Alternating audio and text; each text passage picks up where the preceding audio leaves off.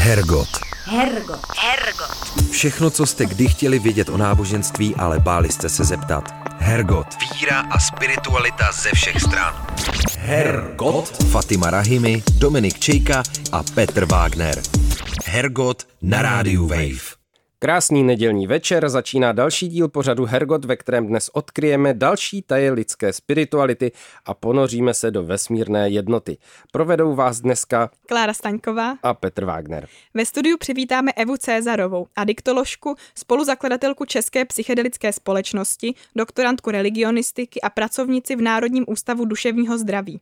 S Evou se ohlédneme za nedávnou kauzou, při které Olomoucký soud odsoudil jeden polský manželský pár k osmi letům vězení za rituály s ayahuaskou. Ale protože jsme v pořadu o věcech duchovních, budeme se hlavně bavit o spirituálním rozměru užívání psychedelik a zeptáme se třeba i na to, komu by Eva takový zážitek doporučila a komu by to taky nedoporučila třeba. Na úvod připomínáme, že nejsme přírodní vědci, toto není vědecký pořad a nejsme ani lékaři a náš rozhovor se proto bude věnovat hlavně spirituálním tématům a osobním zkušenostem.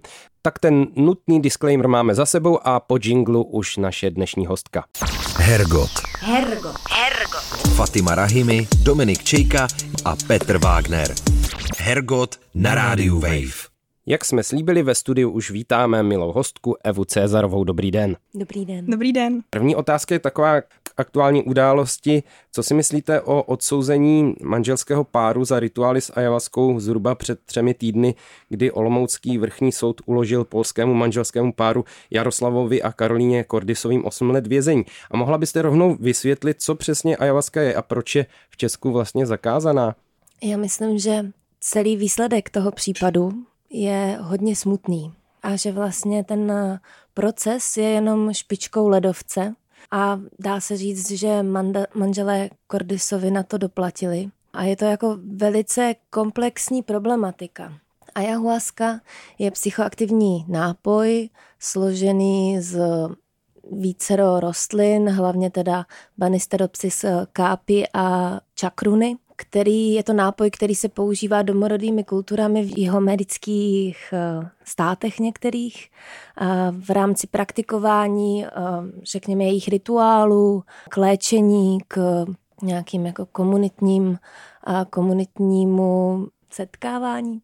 No a tento nápoj oni uctívají jako, dá se říct, i jako, jako sakrament a e, v mnohých e, zemích Jižní Ameriky e, je jeho užívání legální. Ten nápoj obsahuje DMT a DMT je látka, která je na seznamech zakázaných látek.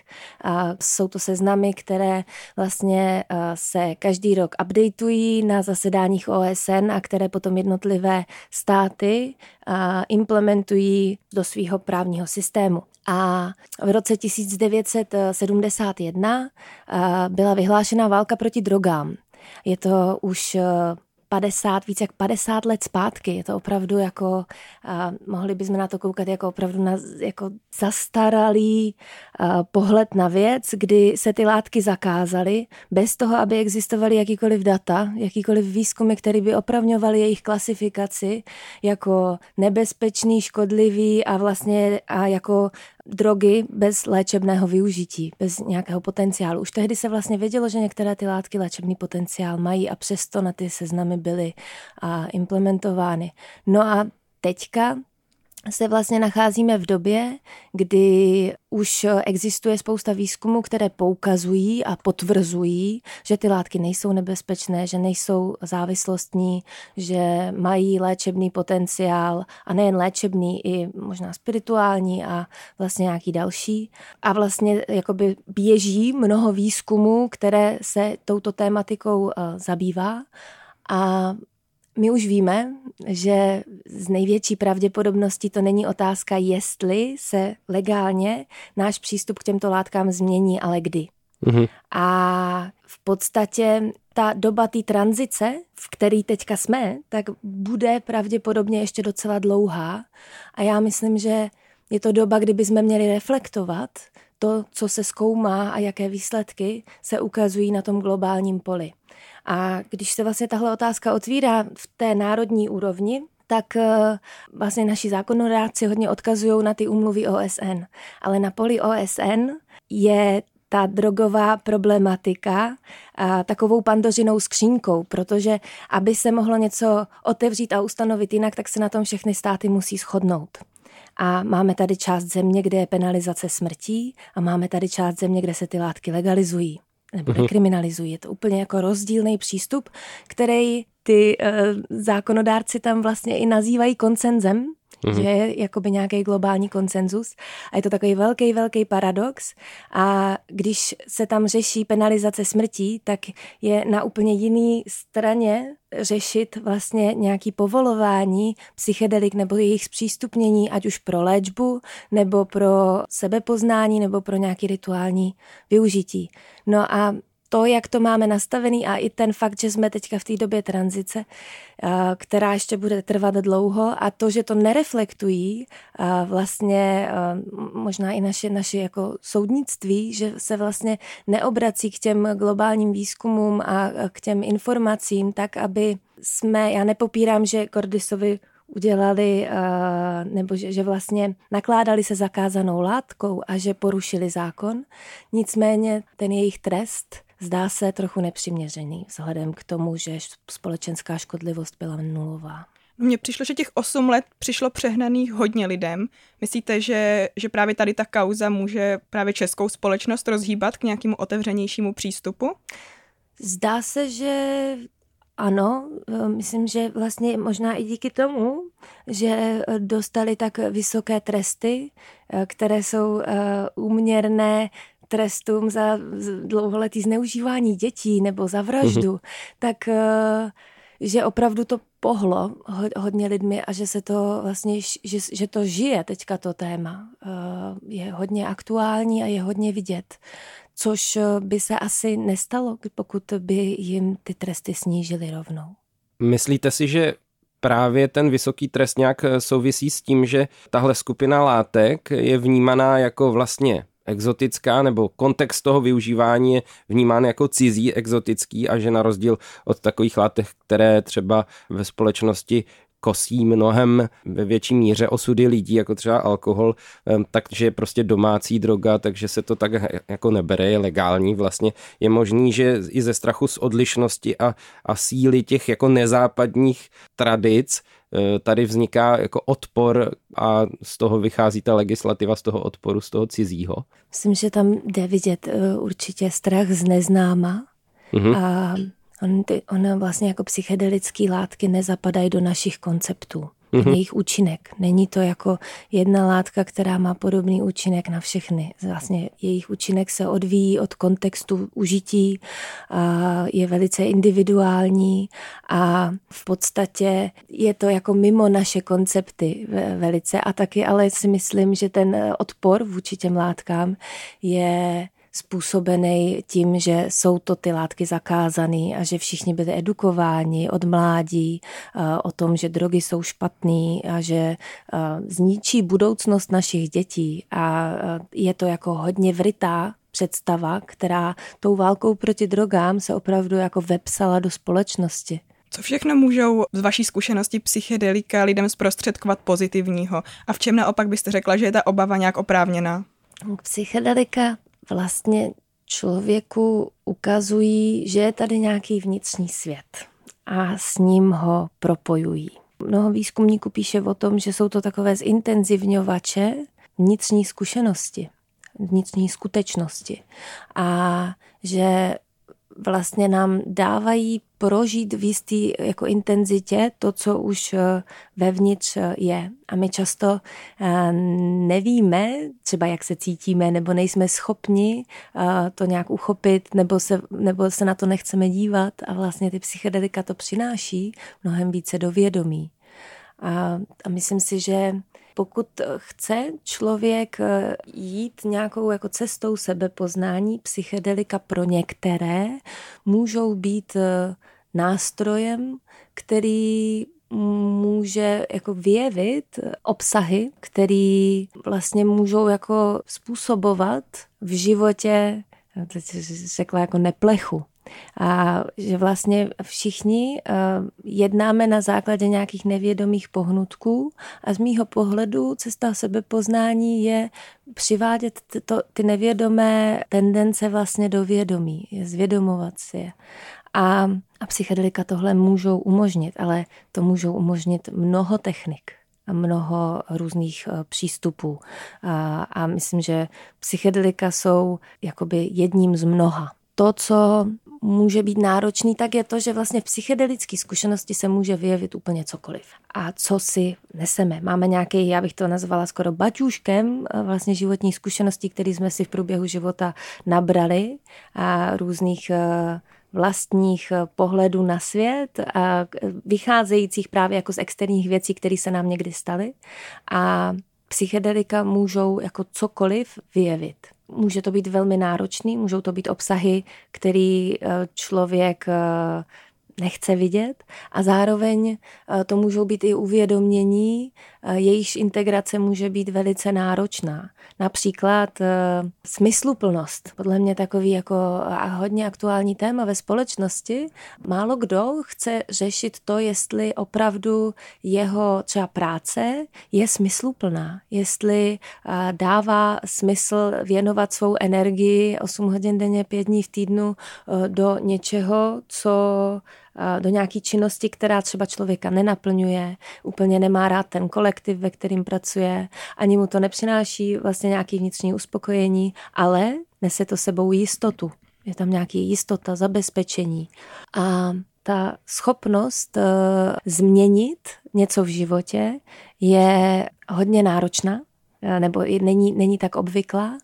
A člověku vlastně ty psychedelika můžou v rámci toho zintenzivnění vnitřního pocitu toho, že ta práce třeba není úplně vhodnou, tak ukázat, že by z ní fakt měl odejít. A myslím, že by lidi měli být pak připraveni na to udělat tu změnu, protože pokud ji neudělají, tak už si budou víc a víc vědomi toho, že jim v tom není dobře. Mhm. No a teď z vás mluví jakoby osobní zkušenost, anebo taky ta zkušenost jako z adiktologie a, a tak dále. Jak by se to dalo vyjádřit, zvlášť co se týče toho úskalí? Chápu, e, že otevírají psychedelika v člověku různá vrátka a někdy se ta vrata rozrazí úplně do kořán, ale jak se to dá vyjádřit třeba z hlediska poměru k té látce? Co to s člověkem může udělat fyzicky třeba, té fyzické rovině a tak dále. V čem je vlastně to nebezpečí? Tak eh, nebezpečí na fyzické rovině souvisí určitě s různýma kontraindikacemi, když lidé užívají nějaké léky a jdou do změněných stavů vědomí skrze psychedelika, tak eh, to může být nebezpečný. Pak eh, je takzvaná HPPD, což je přetrvávající porucha, eh, která se u některých lidí jakoby objevuje, eh, kdy třeba eh, mají nějaký flashbacky i po zkušenosti. U těch rituálních psychedelik se můžeme setkat vlastně s, s jistou nevolností, s tím, že člověku není fyzicky dobře, a že oni vlastně indiáni na to nahlížejí, jako že jde o očistu že vlastně eh, se člověk jako čistí eh, skrze třeba zvracení nebo všemi jinými způsoby. A je to za nějakýma jako hranicema komfortu, to mm-hmm. rozhodně. Ale otázkou je, jestli můžeme v životě něco posunout dál bez toho, aby jsme z toho komfortu, toho běžného vlastně vystoupili. A je podle vás vždycky v životě ta správná cesta jít podle těch nevědomých instinktů? Nemůže to někdy být tak, že právě nějaké naše jenom jako racionální rozhodnutí je to, co nám pak třeba později přinese spokojenost nebo štěstí? Myslím, že u nevědomých instinktů je hrozně důležitý vědět, z čeho vycházejí, z jakého místa. Jestli vlastně vycházejí jako z místa i třeba vlastní obrany, která reaguje na to, že se eh, v minulosti třeba něco stalo a tak já budu vlastně vždycky tu situaci řešit stejně, abych se ochránil a je to nevědomý instinkt, ale navazuje na něco, co se stalo, na něco externího. To znamená, že já myslím, že je tenká hranice mezi tím rozpoznat, z jakého místa vlastně ten instinkt vychází. Jestli opravdu jde o instinkt anebo o nějakou a přetrvávající je třeba reakci opakující se. A racionální rozhodnutí nás určitě můžou eh, dovést eh, k eh, šťastným koncům nebo k, ke štěstí. Otázkou je, jestli nás dovedou k naplnění. Takže zase jsme u, toho, u té otázky toho smyslu. Mm-hmm. Hergot. Hergot. Hergot. Všechno, co jste kdy chtěli vědět o náboženství, ale báli jste se zeptat. Hergot. Hergot na rádiu Wave. Ta ayahuasca, kterou jsme zmínili, zvlášť kvůli případu, který byl nedávný, je, myslím, takovým jako dobrým příkladem pro otázku, kde je vlastně hranice mezi tím nebezpečným užíváním psychoaktivních látek, tím užíváním pro zábavu, protože ayahuasca se stává předmětem taky nějakého jako spirituálně psychedelického turismu, nebo jak tomu říct, a tím užíváním za nějakým hlubším cílem. Jde to vůbec narýsovat nějak tyhle ty hranice? Z, zrovna u ayahuasky se zase tolik nesetkáváme se s rekreačním užíváním jako takovým. Někde nebo s jinou formou, než třeba, co si můžou lidi asi představit, eh, když se jde na Mejdan a někdo něco užije. Mm, to asi ne, to asi ne. Tam jde spíš o ten, ten turismus jako vyloženě, to jsem chtěl zmínit.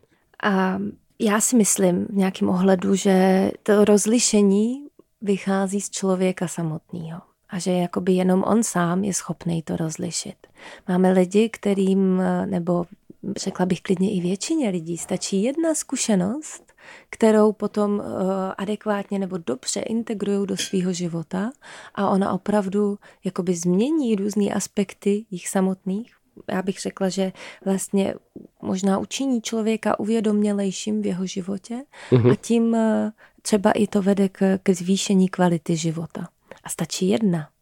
A pak jsou lidi, kteří jezdí mm, opakovaně, pijou ten nápoj eh, vlastně hojně, notně a eh, když je potkáme za pět let, tak vidíme, že pořád řeší ty stejné problémy. Že pořád eh, ten jejich náhled na svět se vlastně třeba ani tro, o, o trochu nepozměnil a že, že, že vlastně se vůbec nezměnilo nezměnilo v jejich životě vůbec nic, což by rozhodně nebylo špatně, pokud by v tom životě byli šťastní a spokojení. A pokud by vlastně sami třeba vnímali smysl svého života a ta kvalita toho života by byla uh, jako dobrá. No jenom, že kdo to rozhodne vlastně. Jestli mě stačí jednou, anebo jestli mám eh, nebezpečí, že se v tom zacyklím a budu chtít opakovat ten zážitek, protože budu mít přechodný pocit, že mi to k něčemu pomohlo a někam mě to dovedlo. Kdo mi vlastně pomůže k tomu, abych došel si k tomu, co já sám potřebuju. A k tomu bych řekla, že by člověku mohla pomoct psychoterapie že vlastně málo se setkáváme s tím, že lidé, kteří chodí na rituály nebo jezdí na rituály eh, za oceán, tak by chodili na psychoterapii. A psychoterapie je vlastně to šlapání krůček po krůčku, eh, dosahování eh, postupných malých cílů na cestě vlastně ke, ke sebepoznání i ke zvýšení kvality svého života. A myslím, že je bláhové, a to je z mojí osobní zkušenosti, užívat psychedelika a nenavštěvovat psychoterapii, protože v něčem opravdu jakoby považuji uh, tu psychoterapii za jako velký dar, který nám může pomoct na té cestě integrace. A taky je tam vlastně někdo, kdo sleduje ten náš posun v čase, když třeba my sami bychom se v tom motali pořád dokola. Já bych se teď už ráda přesunula k té duchovní rovině. Je možné a případně jak podle vás pomocí psychedelik navázat vztah s něčím, co nás přesahuje? A jak je vůbec důležitý ten duchovní rozměr užívání těchto látek? Je otázkou eh, toho, eh, je, jestli, jak můžeme navázat vztah eh, vlastně s něčím, co nás přesahuje. Já myslím, že psychedelika nás vedou k naší podstatě a k podstatě jakoby toho, kým jsme a je to s největší pravděpodobností konceptuální záležitost, takže vlastně nás to vede eh, blíž eh, nebo intenzivněji prožívat to, v co sami věříme. A to se nám tam vyjeví. Ta duchovní rovina eh, potom je vlastně pravděpodobně tak důležitá, jak je důležitá pro toho člověka samotného. Takže byste řekla, že tam nepřichází nic zvnějšku v těch psychedelikách, ale je to opravdu jenom to, co už v nás je a jenom se to nějak třeba znásobí. A otázkou pak je, jestli je to na vědomé nebo nevědomé úrovni. protože spousta lidí si třeba ani neuvědomuje, že eh, nějaká duchovní rovina bytí eh, existuje. A pro mě to je věčnou otázkou, jestli to je jako koncept, nebo jestli je to něco, co nás všechny přesahuje a někdo to vlastně vnímá a někdo eh, se tomu třeba brání. No jak to bylo ve vašem osobním případě, když to mám převést na tuhle tu rovinu zkušenostní třeba? Já myslím, že jsem vždycky věřila v něco, co nás přesahuje. Věřila jsem v nějakou asi v Boha, který je jakoby, jako bytím, který je vlastně za, za vším. No a, a je to vlastně nějaká všudy přítomná existence. A myslím, že eh, mě psychedelika prohloubily vlastně ten vztah k té existenci, tady k tomu bytí a i nějaký vnitřní jako pochopení nebo pomohli mi uh, se, se s tím uh, jakoby propojit, ale to i na té úrovni, že já mám pocit, že já jsem si vědomně zvolila věřit a vědomně si volím ten koncept víry. Mm-hmm. I mhm. kdyby to byl jenom koncept, tak já vlastně v něm chci žít. A jak napsal William James, jako vůle věřit, ten spis, tak, tak já s ním velice souzním. Podle mě pro kvalitu života je lepší věřit, než nevěřit. Dokázala byste popsat eh, nějaký váš zážitek při rituálu, který vás nejvíc v tomto směru proměnil? Jestli nějaký takový se dá pojmenovat? No, jednou jsem prožila něco, co bych já sama pro sebe nazvala smrt ega. Bylo to vlastně jako vstup do, do nějaké absolutní prázdnoty, kam jsem se dostala skrze zvuk. A vlastně vydávala jsem zvuk, který přešel do vysokovibračního zvuku a když už to byl jenom pískot a já jsem cítila, že vychází ze mě, tak najednou se všechno vyplo. A pak jsem se pro, probudila, nebo jsem se sama sebe uvědomila v nějakém stavu bytí, který byl tím nejblaženějším, ve kterém jsem kdy byla. A tam jsem začala zpívat. A měla jsem pocit, že eh, je jakoby zpěv eh, pro mě jednou z nejsmysluplnějších věcí. A od té doby uh, zpívám. Asi o rok později jsem se začala učit hrát na kytaru a je to pro mě nějaký nástroj, který mě hodně vyživuje a sytí a je to jako pro mě poklad, který jsem si odtud vlastně přinesla do života. Takže vás vlastně k tomu, ten mezní zážitek byl vlastně rozplynutí osobnosti a pak zase znovu nahození nebo přeskládání, dejme tomu, nějak jako jinak. Setkala jste se během toho taky s nějakou jakoby bytostí nebo, nebo s, s něčím, někým, kdo na vás jako zapůsobil zvenku. Ne, že by se to týkalo přímo vás osobně, ale že přicházelo něco nebo někdo úplně z vnějšího světa, dejme tomu. Já vlastně ten, ten jazyk eh, psychedelik, eh, psychedelických vizí vnímám hodně symbolicky. A ono, když se to děje, tak se to zdá hodně reálný, protože člověk to prožívá jako eh, v podstatě jako realitu. A ta integrace, která nastává potom, tak vlastně hodně vede k tomu možná i pochopení té esence zprávy, která zatím byla.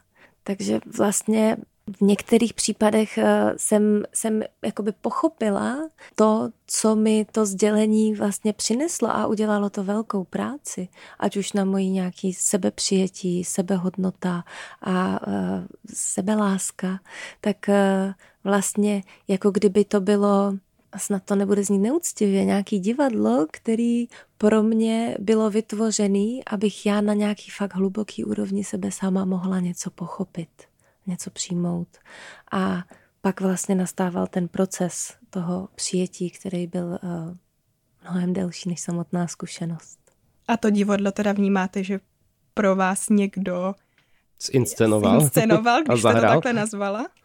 No tak eh, pravděpodobně uh, moje mysl ve spojení jakoby s tou látkou a nevím, ještě jestli jako mysl jako taková, možná nějaká vnitřní inteligence, která jako kdyby mohla využít ty látky jako nástroje, skrze který projekovat, co je potřeba vidět v tu danou chvíli, abych si já mohla něco uvědomit. O tom to vlastně jako hodně je, že psychedelika často trochu možná odskočím, ale psychedelika eh, nebo psychedelické zkušenosti, to jejich poselství lidi často pojímají jako pravdu. Ale ona to nezbytně není pravda. Je to něco, co my v tu danou chvíli potřebujeme vidět, aby jsme si mohli uvědomit něco, co je na pozadí. A pak v té realitě běžný to vlastně změnit. A v té běžné realitě se to potom vyjevuje, jakoby tak, že se dostáváme třeba do situací, které už se v minulosti v nějaké podobné formě staly a najednou vidíme tu naši reakci z nějaký jiný perspektivy a možná i vidíme to, že neslouží, že eh, nám nepomáhá. A pak třeba i trvá nějaký další čas, eh, než se dostaneme do stejné situace, abychom mohli už se zachovat jinak. Teprve potom podle mě nastává opravdová integrace té esence toho poznání, který, kterou psychedelická zkušenost přinesla. Proč vy osobně se k těm rituálům s, s psychoaktivními látkami neustále vracíte, jestli teda se vracíte? Já jsem teď velkým fandou dechu a psychoterapie. Uh-huh. Protože vnímám, že psychedelika jsou nějaký výtah, který nás vyveze uh, do hlubiny sebe sama, takový trochu paradox možná hmm, s tím výtahem, no, kde můžeme vnímat jednak, jaký to může být bez nějakých filtrů, skrze který běžně vnímáme realitu a možná vlastně, jaký to může být, jak, jaký může, jak může prožívání chutnat nás samotných, prožívání sebe sama. Ale vlastně potom nás to vždycky hodí zpátky na zem a zorientovat se v tom, najít tu cestu jakoby tam nahoru do hlubiny je, eh, není jednoduchý. A já vlastně vnímám, že denní praxe, eh, meditace, yoga, dech jsou různý nástroje, který nám, a psychoterapie, který nám jakoby pomáhají jít po těch schodech a vyšlapávat tu cestu. A kamkoliv se dostaneme, vždycky víme, jak jsme se tam dostali, protože my jsme to ušli.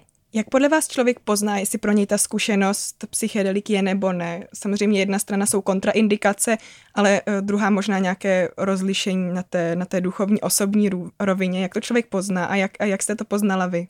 Myslím, že to záleží na místě v životě, ve kterém se člověk nachází a i na uh, uvážení jakoby uh, nějakého odhodlání toho jít se podívat na svoje obsahy, na to, co vlastně si v tom svém pomyslném baťušku nesu. A taky možná je důležitý odhodlání opravdu následovat to, co se tam vyjeví, protože se říká sladká nevědomost. Dokud si ty věci neuvědomujeme, oni se nás za stolik nedotýkají, ale ve chvíli, kdy si je uvědomíme, tak um, myslím, že můžou hodně negativně potom ovlivňovat náš život, pokud nejednáme na základě těch uvědomění. Jiná eh, věc je, nebo aspoň jakoby u mě, to bylo tak, že mi to přišlo do života. A bylo to jako ten, ten impuls nějaký a opakovaný přicházel v době, kdy jsem měla pocit, že je vlastně dobrý čas a zároveň i, že to všechno do sebe, že, že vlastně okolnosti podporovali. Měla jsem třeba dobrý zázemí, nějakou stabilitu, mohla jsem si i dovolit eh, nějaký zásah do větší hlubiny sebe sama a zároveň, eh, jak se říká, děli se nějaký synchronicity, které vlastně poukazovaly na to, že možná tam mám být, že možná je to vlastně správně. Hergot. Hergot. Hergot. Všechno, co jste kdy chtěli vědět o náboženství, ale báli jste se zeptat. Hergot. Hergot na rádiu Wave. Mě by ještě zajímalo využití psychedelik z hlediska nějakého kontextu. Pokud to třeba probíhá v nějakém indiánském společenství, tak je to navázáno na rituál, ve kterém ta látka hraje nějakou úlohu a ten rituál stojí samozřejmě na nějakém náboženském přesvědčení, které už tam nějak jako je vybudováno třeba skrze staletí. Je podle vás nutný to přesvědčení nějak sdílet, nebo ten spirituální rámec sdílet, aby to mohlo mít eh, ten kýžený efekt, aby to mohlo fungovat, anebo je to vlastně jako vedlejší a bude to fungovat a něco to vypůsobí, ačkoliv mě je třeba úplně jedno ten kontext. Myslím si, že nemusí člověk úplně mít tu kosmologii pospojatou za svou. Uh-huh. A v podstatě je to nějaká jako kosmologie třeba indiánů, nějaký jako mýtus, skrze který ta zkušenost nebo to, ta, ta, ta látka se vlastně vyjevuje, skrze který pracuje. Ale zároveň si myslím, že i, i v, v té formě jakoby toho uh, mýtu budou zprávy, které budou pro nás samotný srozumitelný. A stejně tak je potom třeba Santo Daimí, vlastně synkretická forma propojení křesťanství eh, s ayahuaskou a ještě tuším eh, vlastně nějaký další aspekty tam jsou. A je to vlastně to, že se vezme ten eh, koncept nebo jakoby mýtus křesťanství, když to tak pojmeme a skrze něj se vstupuje do té zkušenosti. A ty zkušenosti těch lidí potom mají často ten vlastně nádech toho, co ta forma nabízí. Nějak dopředu ovlivnit, jestli ten zážitek bude mít spirituální rozměr, kdybych já do toho třeba šla a, a chtěla ho tam mít, můžu to nějak dopředu ovlivnit a je to třeba pravděpodobnější právě u těch látek, eh, které byly používány nebo jsou používány těmi indiány? Já si spíš myslím, že ta pravděpodobnost eh, může stoupat s tím kontextem, což vlastně jakoby můžeme pravděpodobně tvrdit, že by mohla stoupat s tím, když je to užito v rámci rituálu, než třeba klinicky, nicméně mystická forma zkušenosti je i jako forma zkušenosti, která se objevuje i v tom terapeutickém klinickém využití a má velký terapeutický potenciál. Myslím si, že e, je důležité, aby se člověk cítil bezpečně a důvěřoval tomu kontextu že vlastně čím bezpečněji se cítíme, tím víc jsme schopni nějakého jako odevzdání, čímž myslím jako puštění kon- kontroly toho, aby jsme mohli jít do nějaké jakoby větší hloubky, kdy, kdy je ten zážitek vlastně víc jako duchovně laděný. Dneska se úplně pochopitelně z psychedelik taky stalo spotřební zboží a někteří si na nich postavili biznis. Řada lidí dá za rituály dost velké peníze. Může se i tak dostavit ta zkušenost, anebo peníze kazí spirituální zkušenost? Je to spíše o té látce, anebo spíš o tom kontextu? Já myslím, že to je uh, hodně o tom individuálním člověku. No a teď o kom? O, o tom, kdo to pořádá, nebo o tom, kdo se účastní? O tom, kdo se účastní, ale jakoby samozřejmě všechny ty ostatní aspekty hrají roli. Nicméně to, že si to někdo zaplatí, jakoby, uh, že třeba chce prožít rituál v komfortu nebo luxusu, tak neznamená, že eh, pro něj bude eh, jakýmkoliv způsobem jakoby míň spirituální, nebo že nemůže mít takovou hloubku. Mm-hmm. Já, si, já si myslím, že ta eh, hloubka se může vyjevit jakoby taková, do jaké my sami sebe pustíme a možná i na jakou my sami jsme připraveni. A čím dál víc eh, se eh, objevují lidé, kteří vyhledávají psychologickou pomoc, protože i třeba na józe došli k nějakému, nějaký jako hluboký formě probuzení a neví, jak s tím naložit. A třeba vlastně yoga byla po eh, staletí jako technikama, eh, technikou, která nebyla přístupná každému, která byla přístupná jenom zasvěcením, zasvěceným a dnes už je jakoby dostupná vlastně hojně a tohle se děje a děje se to jako i v komerčních prostorech, stejně tak jako eh, v týpíčku. Jaký prostor má podle vás psychedelické spirituální zkušenosti tělo? Protože často se eh, popisuje, že je to nějaký prožitek opouštění těla. Je, je pro ten hluboký zážitek potřeba se těla zbavit? Je nějak naše tělo na obtíž? Určitě není na obtíž. Já myslím, že tělo je velký dar, eh, skrze který prožíváme realitu.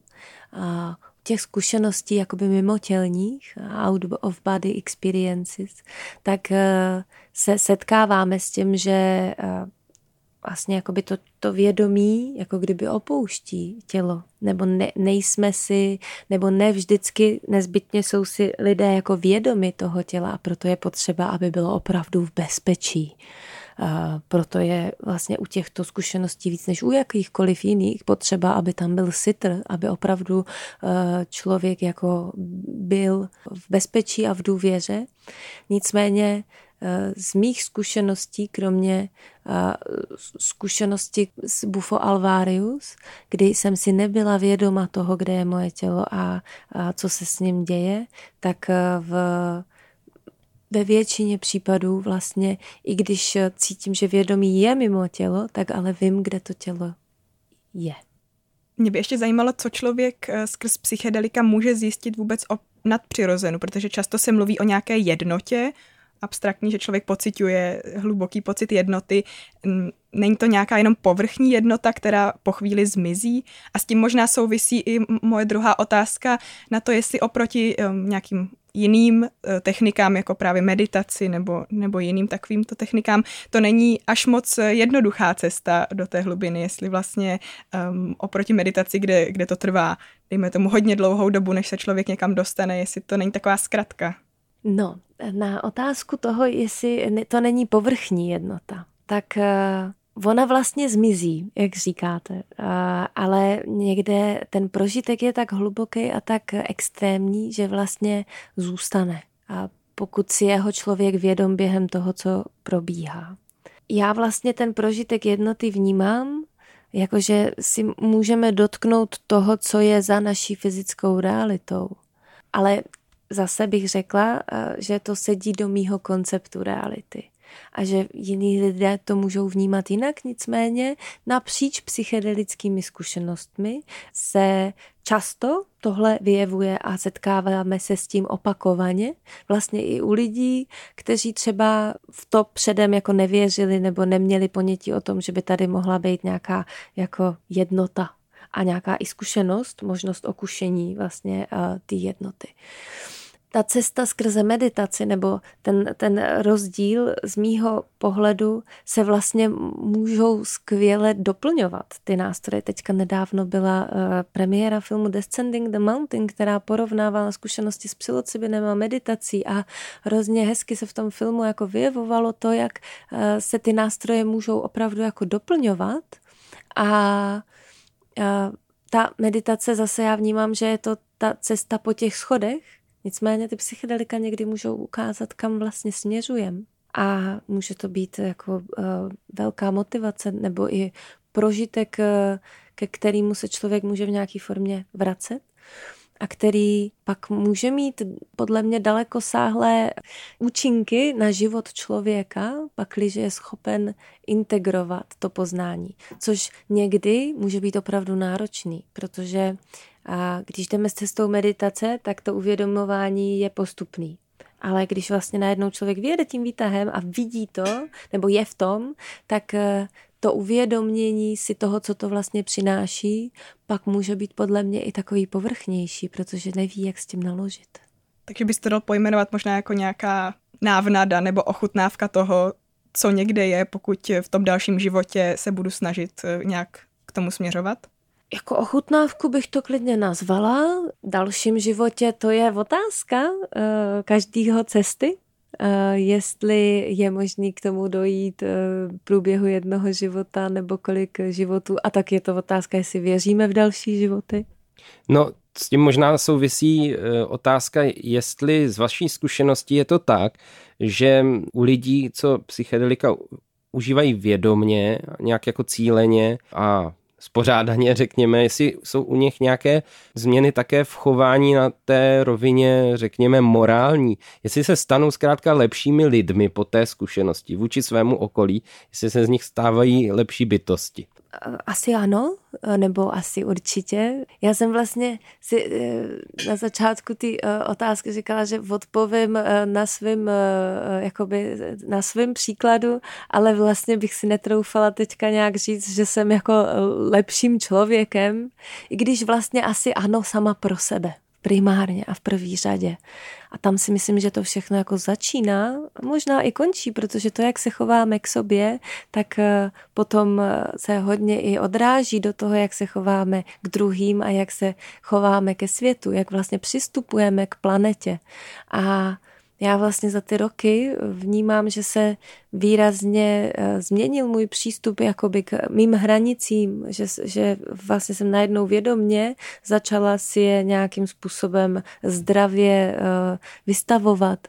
Změnil se přístup eh, k jídlu, k tomu, co do sebe vlastně nějak dávám, k tomu, jaký produkty eh, používám. A, a s tím i souvisí, jakoby, kdo je vyrábí. Vlastně jsem se začala vyptávat na mnohem víc otázek, jakým způsobem škodí nebo neškodí přírodě, jak uh, je najednou člověku jako dochází i nuance našeho bytí, které jsou vlastně jako důležitý. A právě ta zkušenost jednoty, když ji člověk opravdu nějak jako přijme za svou, tak může vnímat, že to, jak se chovám k sobě, tak se chovám k druhým. A to, jak se chovám k druhým, tak naopak, tak se vlastně chovám k sobě. Protože možná někde za tou fyzickou realitou jsme všichni vlastně uh, jedno bytí. Mě by ještě zajímalo, jestli se nějak liší podle vašich zážitků eh, druhy spirituálního prožívání podle druhu užité látky. Jestli třeba nějak eh, jinak eh, se člověk setká, když právě požije nějakou přírodní látku, kdy se může setkat třeba s duchem nějaké liány, nebo, nebo někde jinde se právě spíš setká sám se sebou. Jde to nějak takhle podle těch druhů látky určit? Určitě je, a taky se to odvíjí od dávky, samozřejmě, vždycky. Mm-hmm. A já bych to vnímala, jako kdyby každá substance nabízela nějaký pokoj, skrze který my procházíme a jdeme do dveří, které reprezentují náš záměr. Takže vlastně jakoby ten pokoj nabízí tu formu zkušenosti nebo který, nebo ten prostor, který otvírá ta látka a každý ho, každá ho má trochu jiný. V jiném náhledu já sama pro sebe to vnímám jakoby tak, že třeba když se člověk napije ayahuasky, tak indiáni věří, že je za ní nějaká inteligence, nějaký spirit. A já vlastně s tím někde jakoby souzním, s tím, že eh, tím, že se člověk jakoby toho napije, tak do sebe pozve tu inteligenci, která ho zmapuje a která pomůže vyjevit ty věci, které je potřeba vidět, aby jsme si mohli něco uvědomit, co souvisí třeba s tím naším záměrem, pro který jsme tam přišli. A každá ta látka nabízí vlastně jinou formu toho vyjevení, toho zjevení nebo té práce i toho, jak to jako vypadá. Řekla byste ještě nějaký příklady? Ono se to hodně i mění v čase. Vnímám, že že, že či, jakoby vlastně čím, čím, jako kdybych si přišla blíž sama sobě, tak eh, tím eh, méně té jako projekce nebo jako kdyby iluze eh, se vyjevuje. Ale třeba moje úplně jako poslední zkušenost, tak vlastně jsem jakoby seděla sama před sebou v nějaký jako hodně v takovém jako čirým bytí a vlastně jsem jako pocítila příkaz přestaneš kouřit a můj eh, první, eh, moje první reakce byla, cože, na měsíc, na dva? A eh, vlastně sama se sebou jsem nějak jako smlouvala a ono to nešlo, protože k tomu člověk prožívá i nějaký fyzický stavy, je mu fakt jako nedobře, nevolno a nějakým způsobem jako cítí, co to dělá v těle, je to hodně intenzivní. A vlastně jsem od té doby přestala kouřit. Už je to jako rok. A tohle bylo jakoby pro mě úplně jako nová forma toho, jakým způsobem jsem se vlastně setkala se sebou a jakým způsobem k tomu došlo. Vy jste doktorantkou teď na katedře religionistiky. Můžete nám eh, říct, jaký je váš doktorský projekt? Já se zabývám rituálním eh, využitím eh, vlastně psychedelik, vlastně těmi rituály, které se používají, ať už v, to, v rámci jako ceremonií, anebo právě v tom terapeutickém rámci, protože i vědci a výzkumníci a terapeuti, doktoři, kteří zkoumají dneska psychedelika, tak mají nějaké rituály, které v tom rámci jakoby jejich podávání používají a mě i zajímá to, jak, jak je vnímají, jak vlastně k ním sami přistupují a stejně tak vlastně, jak, jak to vní, vidí ti šamani a facilitátoři a co pro ně samotný ty rituály znamenají. Evo, my vám děkujeme, že jste přijala naše pozvání do Hergotu a přejem všechno dobré. Díky moc, Mějte se hezky, nashledanou. Děkuji, nashledanou. Hergot. Hergot. Hergot. Všechno, co jste kdy chtěli vědět o náboženství, ale báli jste se zeptat. Hergot. Hergot na rádiu Wave. To byla Eva Cezarová a další psychedelický díl v rámci Hergotu na rádiu Wave. Já si myslím, že tohleto téma prostě čas od času se objevit musí a tak jsme, myslím, dostali zase e, dalšímu bodu a můžeme pokračovat dále k dalším zkušenostem a k dalším typům zážitků. A hlavně tenhle díl ale byl přece i aktuální, jsme se vyjádřili k aktuálním tématům, takže si mm. můžeme očkrtnout i tohle. Jo, to je pravda. Takže to jsou hned dvě mochy jednou ranou. Příští týden zase v jiném trošku složení a s trošku jiným tématem, i když si myslím, že nějaké spojnice by se tam našly. No a vy se mějte do té doby hezky. Ehm, my se loučíme. Ahoj. Ahoj. Boží keci a příjemná astrální setkání. Hergot. Poslouchejte podcast pořadu Hergot kdykoliv a kdekoliv. Více na wave.cz lomeno podcasty.